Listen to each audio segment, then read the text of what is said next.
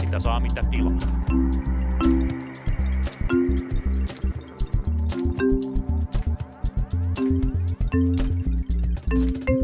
Tervetuloa. Kesä on vielä jäljellä, kuten Mamba laulaa. Onko sitä jäljellä Lauri Muranen?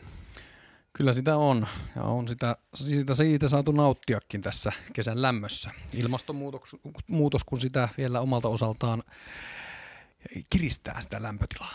Kyllä. Tämä on Punakulma. Minä olen Tuomas Saloniemi, sinä olet Lauri Muranen ja te siellä kotona olette meidän rakas yleisömme. Tervetuloa kuuntelemaan taas kesätauon jälkeen Punakulmaa.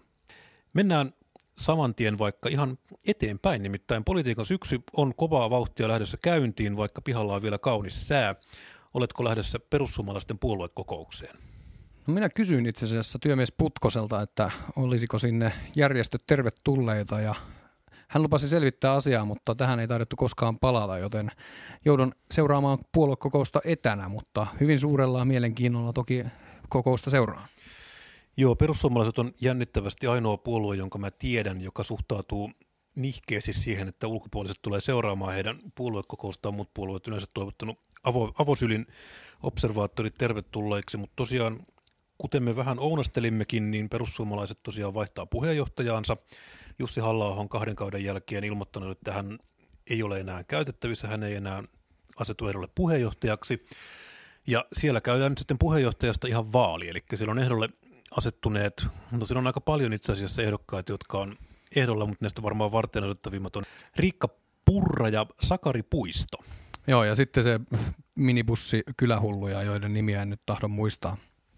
Joo. Toivottavasti niistä kukaan ei voita, koska haluaisin vielä päästä joskus perussuomalaisten tulevan puheenjohtajan kanssa puheisiin. Joo, siellä on tota, mielenkiintoinen määrä ihmisiä. Mä tosiaan pidän aika todennäköisenä, että Purra tämän kisan vie, mutta kuten sanottua, niin kyseessä on kentän vaali ja siinä voi tapahtua aina yllättäviä, että se ei ole mitenkään itsestään selvää, mutta mä pidän sitä todennäköisenä. Joo, sehän on perussuomalaisissa tietynlainen ohjaava voima, tämmöinen tietynlainen sisään upotettu herra, herra viha ja kyllä me muistamme varmasti elävästi vielä sen, oliko se Jyväskylässä puoluekokouksessa, kun Kyllä vaan. Ää, puolueen hovi, hovin valitsema perintöprinssi Sampo Terho jäi rannalle rannalle ja Jussi halla voitti puheenjohtajavaali vuonna 2000, oliko se nyt sitten 17? 17 se taisi olla. Joo, tämä on mullekin jäänyt mieleen ennen kaikkea siksi, että se oli tosiaan puoluekokous, missä tapahtui enemmän kuin puoluekokous. Yleensä en ollut sitä katsomassa, katsoin sitä vain median välityksellä, mutta siitä on myös muutama aivan loistava kuva olemassa, siis valokuva, siis tämmöisiä oikein lehtikuvia naatelia, missä tosiaan puoluesihteeri Rikka Slungapoutsalo ja toi, toi silloinen puheenjohtaja, väestöpuheenjohtaja Timo Soide tosiaan niin näyttää sitten, että juna kirjaimellisesti ajaa heidän päälleen, kun he on sellainen niin peura ajovaloissa. Se on erittäin, tietysti kuva on vähän vaikea podcastissa kuvailla, mutta kannattaa googlata, googlata sellainen, löytyy, löydä, löytyy kyllä Googlella. Se on näitä, anteeksi kielenkäyttöni perheen pienimmät, mutta näitä hetkiä, missä kuvatekstiin sopisi, että voiko vitutukseen kuolla. Se on juuri tämmöinen. Mutta siitä vielä ehkä tästä perussuomalaisten veivauksesta, sehän tuli pienenä, pienoisena yllätyksenä kyllä tämä Jussi halla päätös luopua puheenjohtajuudesta ja kyllä itse jotenkin näen sen niin, että tässä on tavoitteena perussuomalaisten ikään kuin hilaaminen entistä enemmän hovikelpoiseksi puolueeksi, koska Jussi Halla-aho tiedämme, että hänellä on omat, omat taakkansa, omat, omat lastinsa kannettavana ja sitä samanlaista taakkaa ei Riikka Purralla tai Sakaripuistolla ole. Se mitä varten tämä tuntuu vähän oudolta on se, että me ollaan perinteisesti tuttu näkeen poliitikkoja, jotka toimii tavallaan, ja se on ihan niin kuin, sanon tämän kaikilla rakkaudella poliitikkoja kohtaan, tämä on ihan niin kuin muusta ihan järkevä syy toimia politiikassa, mutta he on siellä niin kuin ennen kaikkea edistämässä omaa uransa ja itseään. Tämä on ihan kunniallinen syy olla siellä, mutta tavallaan tämmöiseen käyttäytymismalliin harvoin kuuluu se, että niin kuin hyvässä vauhdissa olevan puolueen puheenjohtajan vetäytyy puheenjohtajuudesta, vaikka olisi vielä yksi kausi mahdollista käyttää. Mutta mä luulen, että Jussi halla kohdalla kyse on siitä, että hän kokee kuitenkin ehkä enemmän, että hän on aatteen palveluksessa, hän ei ole niin, kuin niin sidottu omaa henkilöönsä, ja niin kuin mä, mulla on myös vähän sellainen olo, että hän ei ole koskaan erityisesti pitänyt olla puheenjohtaja, en ole tykännyt sitä hommasta. No, näin, en tunne henkilöä, en minäkään. henkilöä, mutta olen kuullut, että hän ei siinä erityisesti viihdy, mutta vaikea sanoa. Joo, mutta tosiaan kiinnostavaa on katsoa sitten, että muuttuuko perussuomalaisissa varsinaisesti faktisesti mikään sen suhteen nyt, kun puheenjohtaja vaihtuu. Ja mä luulen, että nämä muutokset tulee olemaan kyllä aika pieniä. Hei, panetko muuten merkille, että tässähän on tietyllä lailla ää, ollut jo pidempään aikaan kehitteillä tämmöinen Suomessakin tällainen niin kuin siirtymä tällaisen mahdolliseen niin kuin blokkipolitiikan suuntaan, eli niin, että meillä on tämmöinen tietyllä lailla oikeistokonservatiivinen kokoomus, perussuomalaiset kulmaus ja sitten punaviher vasemmistolainen, demareiden, vasemmistoliiton vihreiden kulmaus, joiden välillä sitten keskusta, RKP, no ehkä se KDkin kuuluu sinne, kristillisdemokraatit sinne oikeistokonservatiivien kulmaukseen sitten, mutta joka tapauksessa nämä keskellä olevat puolueet sitten ikään kuin liikkuvat niiden välillä, mutta olin näkevinen sellaisen uutisen, että Annika Saarikko ilmoitti, että he eivät ole kuitenkaan ihan näin vain ole valmiita niin kuin marssimaan vaikkapa kokoomuksen tai perussuomalaisten vetämään hallitukseen. Ja tavallaan mä ymmärrän sen Annikka Saarikon ja keskustan pohdinnan tässä taustalla. Kuitenkin keskusta on Suomen, halki Suomen historian kokenut, nähnyt olevansa ikään kuin pääministeripuolue ja mä luulen, että siihen identiteettiin ei ainakaan kovin helposti sovi se, että he olisivat ikuinen tämmöinen kuninkaan tekijä apupuolue jos me nyt näillä Gallup-tuloksilla, mitä meillä nyt tällä hetkellä on, niin jos ne olisi tavallaan eduskuntavaalien tulokset, niin meillähän niin kuin olisi pakko tehdä hyvinkin laaja-alaiset tavallaan blokit, koska siitä ei ole mahdollista muodostaa minkäänlaista toimivaa enemmistöhallitusta ilman todella isoa koalitioa, mistä on niin kuin Kataisen hallituksestakin kokemuksia, että tämä ei niin kuin sateenkaari oikein toimi. Mä, ja mä luulen, että keskustalla on semmoinen ihan kyllä niin kuin oikea ymmärrys siitä, että ne kutistuu ihan demografisista syistä nopeammin kuin muut puolueet, ja ne on menossa kaiken aikaa alaspäin, mutta siinä tulee myös se, että keskusta on se puolue, joka tavallaan pystyy uskottavasti sovittautumaan molempiin näihin blokkeihin, mistä myös seuraa se, että keskusta pystyy 5 prosentin kannatuksella ulosmittaamaan kaiken tavoitteensa koskaan ikinä kummastakaan blokista, koska kumpaakaan blokki ei saa tätä ylipuolikasta ilman, että keskussa tulee niihin kyytiin, oli sillä miten vähän kansanedustajia tahansa. Ja tämä on niin kuin, muista keskustalle ihan niin kuin sillä sille käy vähän niin kuin, se saattaa olla vähän niin kuin Ruotsin keskusta siinä suhteessa. Sielläkin on siis keskusta, joka on erittäin pieni, erittäin vauras, erittäin niin kuin porvarillinen, mutta niin kuin tosiaan, että se saattaa olla, että ne on niin kuin kutistumassa, mutta niiden poliittinen vaikutusvalta on päinvastoin tässä tapauksessa kasvamassa. Mm, joo, ihan voi olla täysin mahdollista. Taas kerran ehkä palaan siihen, että tämä ehkä sovisi siihen tietynlaiseen pirtaan, mikä siihen keskustalaisen ajatteluun kuuluu Suomessa, että he haluavat olla se suurin. Ja tietyllä tavalla – niin kuin, ehkä vihreätkin kärsii tästä ää, vähän niin kuin samanlaisesta, samanlaisesta ongelmasta siinä mielessä, että heidän niin kuin pitkäaikainen keskeisin tavoite, eli tähän ilmastonmuutokseen ja ympäristön ympäristötuhoamiseen tai ympäristöongelmien niin kuin hoitamiseen. Tämä, nämä aiheet, teemat on noussut jokaisen puolueen, lähes jokaisen puolueen niin kuin tekemisen keskiöön. Kyllä, ja tätä tämän voi niin kuin nähdä tavallaan vihreille ongelmaksi, mutta mä tätä voi myös sanoa, että tämä on ihan mahtava onnistuminen, että jos sä oot tavallaan no, pystynyt, pystynyt murtamaan niin kuin oman agendasi niin kuin sillä tavalla, että se on kaikkien puolueiden agendalla, niin silloin sä oot onnistunut. Tämä tavallaan saattaa olla just se vihreiden, niin kuin, kyllä mä tavallaan ymmärrän sen näkökulman, että tämä on se vihreiden tragedia tai tavallaan tämmöinen niin kuin kompastuskivi, mutta mä näkisin ehkä sitä, että se on niin kuin pikkusen monisyisempi, se on ehkä enemmänkin semmoinen, vihreiden ongelmat ehkä juontaa juurensa siihen, että siinä on nyt ollaan tilanteessa, missä niin kuin tavallaan liikkeestä tuli puolue. Ja tuli semmoinen tilanne, jossa niin kuin oli ympäristöliike ja sitten oli vielä erikseen Helsinki-liike, jotka sitten niin kuin yhdistyi vihreäksi liitoksi, joka sitten niin kuin on ajaa niin kuin on niin kuin saanut tosiaan tämän agendansa läpi, ja tavallaan nyt nähdään sitä kipuilua siitä, että mitä tapahtuu, kun tämmöisestä niin kuin liikkeestä muodostuu niin kuin yleispoliittinen puolue, millä pitäisi olla mielipide vähän kaikkeen. Ja tämä on niin kuin se, niin kuin se kipuilu on nyt se, mikä näyttäytyy meille vihreiden niin kuin pikkusen huonona kuntavaalituloksena, mikä näyttäytyy meille sitten niin kuin jonkinlaisena, niin kuin, mitä nyt Suomen kuvalaiset teki juuri jutun näistä niin kuin tämmöisenä niin kuin tietynlaisena niin kuin henkilöihin liittyvänä vastenmielisyytenä. Hmm. No itse asiassa tässä kuulijoille täytyy sanoa, että tämä ei ollut ihan täysin sattumavarainen aasisilta perussuomalaisista li- siirtyä vihreisiin, koska vihreät ovat toinen puolue, jolla on tässä syksyn aikana puoluekokous. Se on heti budjettiriihen jälkeen ja siellä henkilövalinnoissa ei ole niin kiinnostavat ajat käynnissä, mutta meillä on toisaalta kesän aikana tullut tieto, että Maria Ohisalo, vihreiden puheenjohtaja, joka ei nyt saa haastajaa, hän on jäämässä äitiyslomalle, joten vihreiden varapuheenjohtajista joku sitten tarttuu ruoriin siinä vaiheessa, kun Ohisalo jää hetkeksi, hetkeksi tota, pestistä pois. Ja tämä tekee tästä tietysti erityisen kiinnostavaa. Eli tässä kohtaa nyt on varapuheenjohtajan valinta, mutta se on käytännössä de facto pätkäpuheenjohtaja ja myös todennäköisesti pätkäsisäministeri,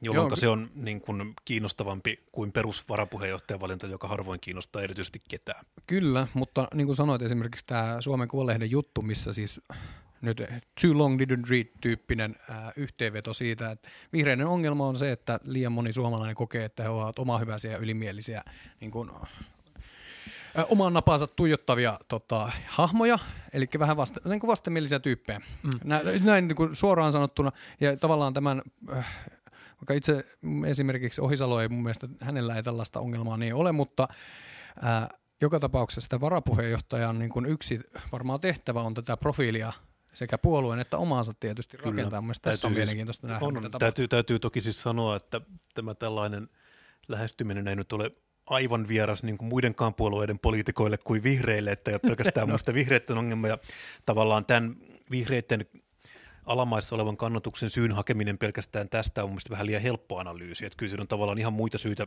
taustalla, koska ihan samalla miehityksellä ja ihan samalla niin kuin peliketjuilla ihan samalla tavallaan niin kuin agendalla on saatu aikaan sekä hyviä että huonoja vaalituloksia. Että se on jotain muuta on nyt muuttunut, mikä selittää ehkä tämän viime, viime kuntavaalien tuloksen esimerkiksi, mutta jos te kuuntelette viime kauden viimeisen jakson, niin siinä on meidän hyvä analyysimme tästä aiheesta. Mutta siinä on tosiaan vielä matkaa siihen vihreiden puoluekokoukseen, mutta siihen on nyt tähän mennessä varapuheenjohtajan paikalla ilmoittautunut ainakin Fatim Diarra on muistaakseni ilmoittautunut, Jakko Mustakallio on Atte Harjanne ja Atte Harjanne on tosiaan myös kiinnost, ilmoittanut olevansa käytössä. Niin, kun hän on kyllä ihan ilmoittautunut kisa, hän ei ole ilmoittanut olevansa käytössä. Kyllä, no eri asia. Tota, mutta hei, tästä päästään mielenkiintoiseen kolmanteen politiikan syksyn aiheeseen. Eli tietysti politiikan tekemistä Suomessa on nykyisin hallitsee aina syksylle ja keväälle osuvat budjetti- ja kehysriihi, jossa ikään kuin, jonne teatraalisesti ikään kuin marssitaan neuvottelemaan asioista, joista on todennäköisesti yleensä jo aikoja sitten sovittu ja sitten ilmoitetaan, että minkälaisia uusia päätöksiä on, on tulossa ja nyt budjettiriihihän on osuu muistaakseni hieman ennen tota, vihreiden puoluekokousta. Puoluekokousta ja nyt tässä budjettiriihessä on ainakin julkisuudessa esitetty tällaisia keskusteluita tai arvioita, että sieltä odotetaan merkittäviä ilmasto, ilmastopäästöjen tai päästöjen vähentämiseen tähtääviä päätöksiä – ja Kyllä odotetaan. Tämä niin kuin rakentaa niitä odotuksia sen suhteen ja tekee tästä taas kerran mielenkiintoisen. Tekee joo. Ja tämähän on semmoinen asia, mitä vihreät on kritisoineet sekä muuta hallitusta että kyllä omiakin ministereitään siitä, että, että tähän mennessä ei ole saatu oikein näitä tiekarttaa enempää tehtyä niin kuin näitä ilmastopäätöksiä, että ne on niin kuin edelleen jääneet aika lailla sinne taka-alalle valmisteluun, ja tässä tietysti vihreillä on tosiaan oma ympäristöministeriö, jonka tavallaan tontilla nämä on, mikä on sitten vähän sellainen kuin peilin katsomisen paikka, että miten tässä on käynyt nyt näin. Mutta kyllä tosiaan siinä nyt selkeästi painetta on siihen, että sieltä tulee jotain, jotain isompaa. Se on kiinnostavaa nähdä, että tuleeko tästä budjettiriihestä sitten viime budjettiriihen toiselta, mutta sillä tavalla, että se konna tällä kertaa onkin vihreät eikä keskusta, koska viime kerralla, jos muistatte, niin tosiaan Annika Saarikko pelasi vähän liian kovaa ja meinasi kaataa ilmeisen puolivahingossa koko hallituksen, koska kenttä sitten, keskustan kenttä otti tosissaan kaiken puheenjohtajan teatterin. No okei, okay, mikä on sun arvio? Tullaanko nä- näkemään öö, kehysriihen jälkeen tai aikana siis tämmöinen ovilive, jossa jännitetään, että minkälainen Minkälainen savu sieltä piipusta tulee? Ovilive nähdään ihan varmasti. Siitä ei, niin kuin, ne on tulee suomalaisen politiikan journalismin piiriin ihan niin kuin jäädäkseen. Se, että onko siinä jotain oikeaa tämmöistä niin kuin hallitusta uhkaavaa kriisiä, niin se on, mä, mä en osaa sanoa.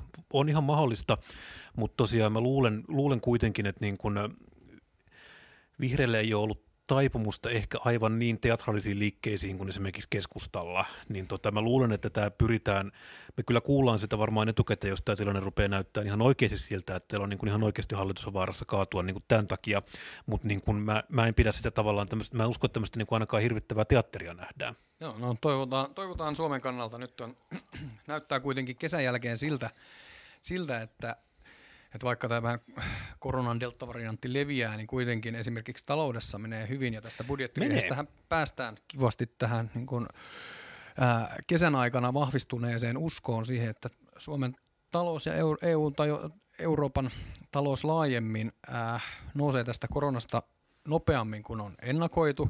Ja sehän on tietysti näkynyt monin tavoin esimerkiksi teollisuuden ää, tilauksissa, ää, teollisuuden tilauksissa erilaisten tuotteiden kuten vaikkapa nyt Suomelle tärkeä sellun maailmanmarkkinahinnan myönteisenä kehityksenä ja niin poispäin. Et jopa tässä vaiheessa puhutaan Suomessa siitä, että meillä on työvoimapulaa. Pulaa, ja tämähän on niin todella vahva kontrasti sille, miten, miltä tilanne vielä näytti viime talvena. Oli vahva epävarmuus päällä ja Esimerkiksi sen vuoksi, että koronan aiheuttama epävarmuuden takia tästä syksyn työmarkkinakierroksesta ennakoitiin tulevan poikkeuksellisen vaikeaa, koska ei palkankorotusvaraa ole, mutta nyt näyttääkin siltä, että... Se on vaikea ihan muista syistä. Niin, nyt näyttääkin siltä, että niin kuin paremmin ei oikein voisi... Suur, monella toki on aloja, joissa korona vielä kurittaa, mutta esimerkiksi teollisuudessa niin kuin ei oikein paremmin voisi mennä, ja sitten tavallaan siitä johdetaan taas sama loppu, lopputulema, eli palkankorotusvaraa ei ole, että ei saa ylikuumentua, yli, ylikuumentua talous. Joo, ja tämä on kiinnostavaa tosiaan, että meillä on nyt semmoinen tilanne, että meillä on siis sekä globaali kulkutauti että niin kuin talous, joka kulkee kuin 2006-2007 niin kuin kohti ylöspäin. Nousukausi meininkiä. Nousukausi meininkiä ja sitten yhtä, yhtä aikaa meillä on sitten myös semmoisia aloja niin kuin tosiaan niin kuin majoitusravintola-ala, horeka-ala, joka, jotka on niin kuin kärsineet niin kuin isoja, missä on niin kuin ihmiset niin kuin oikeasti kovilla ja on niin kuin oikeasti tappioita tulossa. Meillä on myös kulttuuriala, tapahtuma-ala, mitkä on niin kuin oikeasti sillä kaiken aikaa kärsimässä. Ja sitten samaan aikaan meillä on tilanne, missä niin kuin työllisyysaste on hetkellisesti jopa se 75 prosentin maaginen työllisyysaste on hetkellisesti saavutettu. Toki kausitasottamaton vaihtelu ja tämmöinen yksi piikki siinä käyrässä, mutta se on niin kuin mennyt hetkellisesti sen yli. Tämä on, mä en, mä en oikein, musta pitäisi, toivotaan, että ensi jakson saadaan Anni paikalle, niin voidaan kysyä, että mitä tämä ekonomistin silmiin näyttää, mutta tosiaan tämä on mun erikoinen tilanne. Joo, kiel, kieltämättä, ja, ja ehkä vielä palaisin tähän niin kuin, ää, työmarkkinakierrokseen. Luin, en tiedä onko se enää uusin, mutta talouselämää joka tapauksessa, jossa päätoimittaja Jussi Kärki kyseli retorisesti, että onko tapahtumassa toisinta vuodelle 2007, kun Suomessa – karkasi palkkamaltti käsistä ja tehtiin liian, hänen mukaansa liian tota, reippaat palkankorotukset ja heti seuraavana vuonna sitten, tai jopa saman vuoden syksynä, iski finanssikriisi ja sen jälkeen tietysti vähän myöhemmin myös sitten eurokriisi. Et, niin kuin sanoin äsken, että selvästikään koskaan ei ole niin sopiva aika palkankorotuksille, mutta kun luin sitä juttua, niin kyllä mulle tuli vähän semmoinen olo, että onpa tämä nyt vähän se ehkä historiatonta. Että siinähän kuitenkin sujuvasti onnistui unohtamaan sellaiset pikkutekijät, kuten juurikin sen finanssikriisin, eurokriisin, paperiteollisuuden romahtamisen ja vaikkapa Nokian romahduksen, jotka on kaikki tähän Suomen niin kuin tietynlaiseen talouskehitykseen oleellisesti enemmän vaikuttanut. Niin, että kiinnostavaa tavallaan siis se, että jos me lähdetään siitä, että palkankorotusvara on vain silloin, jos tavallaan talous on häiriöttömässä tilassa, niin sellaista ei kyllä ikinä ole. No ei Aina ole, on ei joku... Ole, ei ole ikinä, että sen takia, sen takia niitä vaatimuksia nyt täytyy varmaan ruveta ruveta tota, hilaamaan kyllä ylöspäin, koska parempaa hetkeä tietysti ei mun mielestä ole. Joo, ja tosiaan mekin tätä kyllä seurataan. Siis tilanne on se, että varmaankin tämän syksyn työmarkkinakierroksessa työmarkkinaneuvotteluissa tulee poikkeuksellisen vaikeat. Ei välttämättä niistä syistä, kun se oli aikaisemmin ehkä ennakoitu, eli se, että meillä olisi niin kuin talousteollisuus jotenkin kuilun partaalla, jonka takia meillä olisi tavallaan niin kuin pakko painaa jarrua, vaan ehkä ihan siitä syystä, että tässä nyt on näitä rakenteita muutettu sen verran, että niin kuin tämä kuviossa on paljon enemmän muuttujia kuin tavallista. Mutta toinen kysymys, mitä ekonomisti Annilta haluaisin kysyä, on se, että onko meillä jo tarpeeksi todistusaineistoa siitä, että tämä niin kuin myöskin parjattu tuhlaileva elvytys olisi kuitenkin kohtuullisen paljon tehokkaampi lääke tällaiseen talouskurimukseen kuin se talouskuri, mitä tuossa 2010-luvulla niin, niin ed- tota, pitkäjänteisesti ympäri Eurooppaa harjoitettiin, koska, koska nyt ei ainakaan näytä, näytetä kärsivän ihan samanlaisesta tilanteesta silloin. Nyt ei tosiaan näytetä kärsivän siitä, ja kyllä on, tästä tulee kiinnostava varmaan tämmöinen globaali kokeilu siitä, että millä tavalla koronaan suhtautumisella – tai mitkä, mitkä tavallaan lääkkeet on toiminut koronaan ja siitä bounceaamiseen kaikista parhaiten. Että kyllä nyt vaikka itsekin on aina sitä mieltä, että aina välillä meillä on tämä koronahoito monessa asiassa mennyt Suomessa niin, kuin niin sanotusti reisille, niin kyllä tavallaan siinä kohtaa täytyy myös sanoa, että jos meillä nyt on sellainen tilanne, että meillä on niin kuin kausi tasottamaton työllisyys menee sinne 75 yli päälle, niin kyllä se nyt niin kuin jonkunlainen saavutus niin kuin myös sekin itsessään on, ettei sitä tavallaan kannata yhtään väheksyä, että jos me, ollaan, jos me tällä tavallaan selvitään tästä kriisistä, niin tämä on täysin fantastista. Joo, ja tästähän, tota, tästä päästään myös tuohon aiemmin mainitsemaani budjettiriiheen, jossa, Joo. jossa on tuota, ää, tarkoitus myös näistä työllisyys politiikan päätö- ja työllisyyspolitiikkaan liittyviä päätöksiä tehdä. Annika Saarikko taas avasi pelin, pelin tota, lomien jälkeen ja ilmoitti, että, että Suomessa täytyy harkita tuon työttömyysturvan ää, keston lyhentämistä tai sen tason pienentämistä.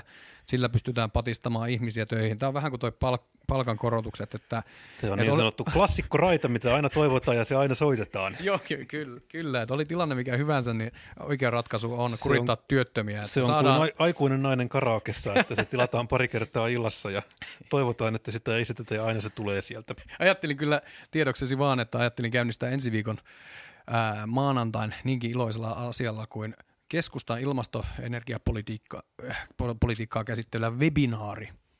Sellainen, no niin. on, sellainen on tiedossa maanantaina. Sinä sä tiedät, miten hauskaa pidetään aina maanantaisin. No mä en sitä perjantaihin, perjantaita ei ole sen käyttää.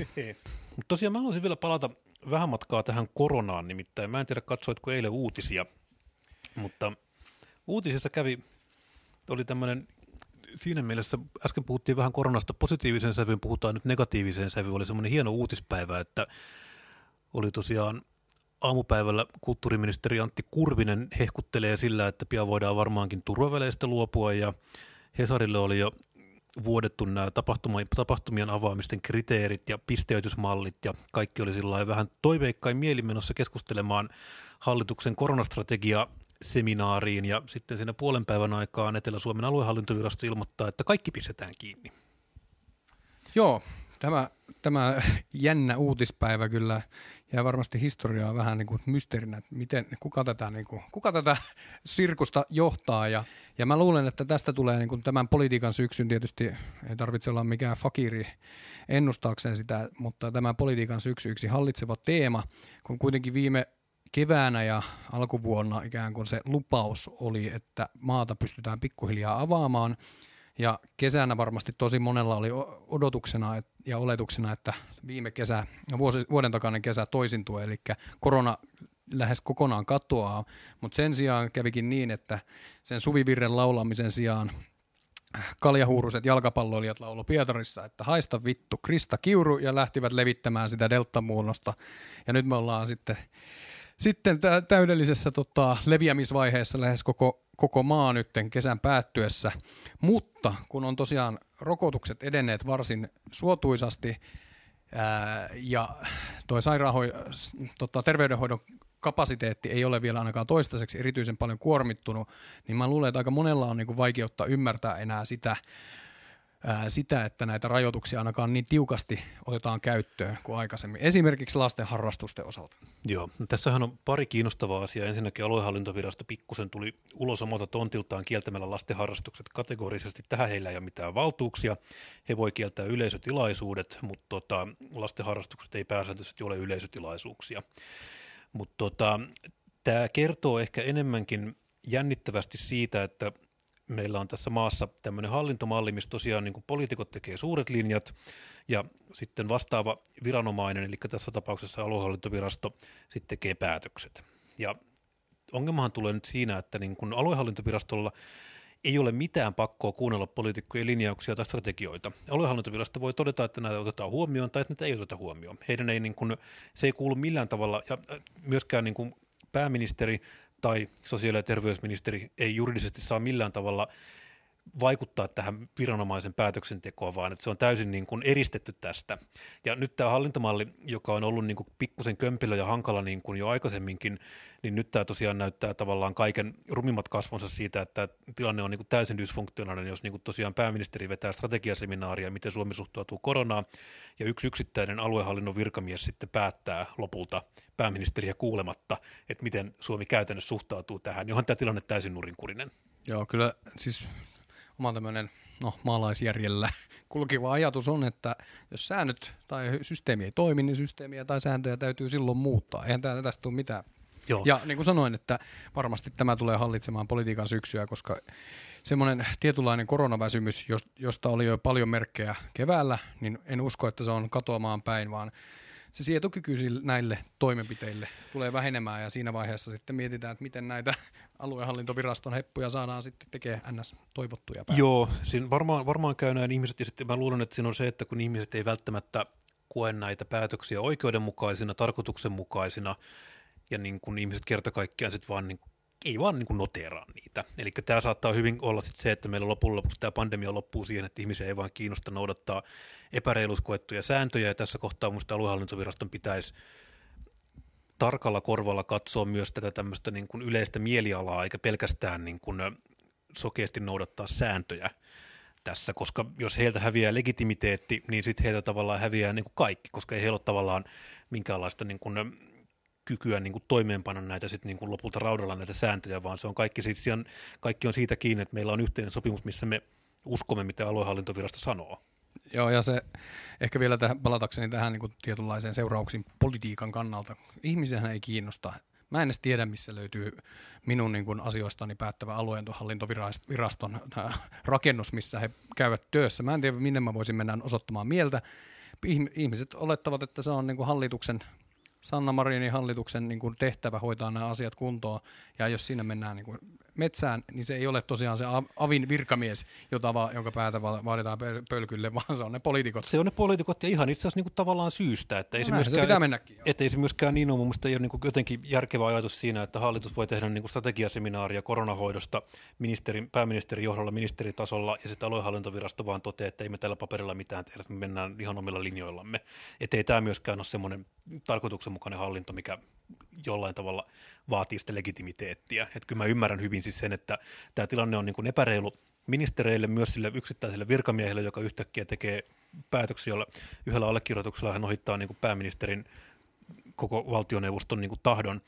Että se on hänellekin hirveän epäreilu tilanne, että laki on tällä tavalla. Mutta kyllä mä siinä kohtaa mä myös katson kyllä vähän kriittisesti hallitusta kohti, että kun tämä on nyt tiedetty, tämä tilanne nyt jo vuoden ollut tämmöinen, me tiedetään, että tämä hallintomalli on täysin epätoimiva, niin vuoteen tällä ei ole tehty mitään. Et kyllä siinä vuodessa olisi jo ehtinyt valmistella jonkunlaisen kevyen hallintouudistuksen, että esimerkiksi tämä yksittäinen asia otettaisiin pois aluehallintovirastoilta.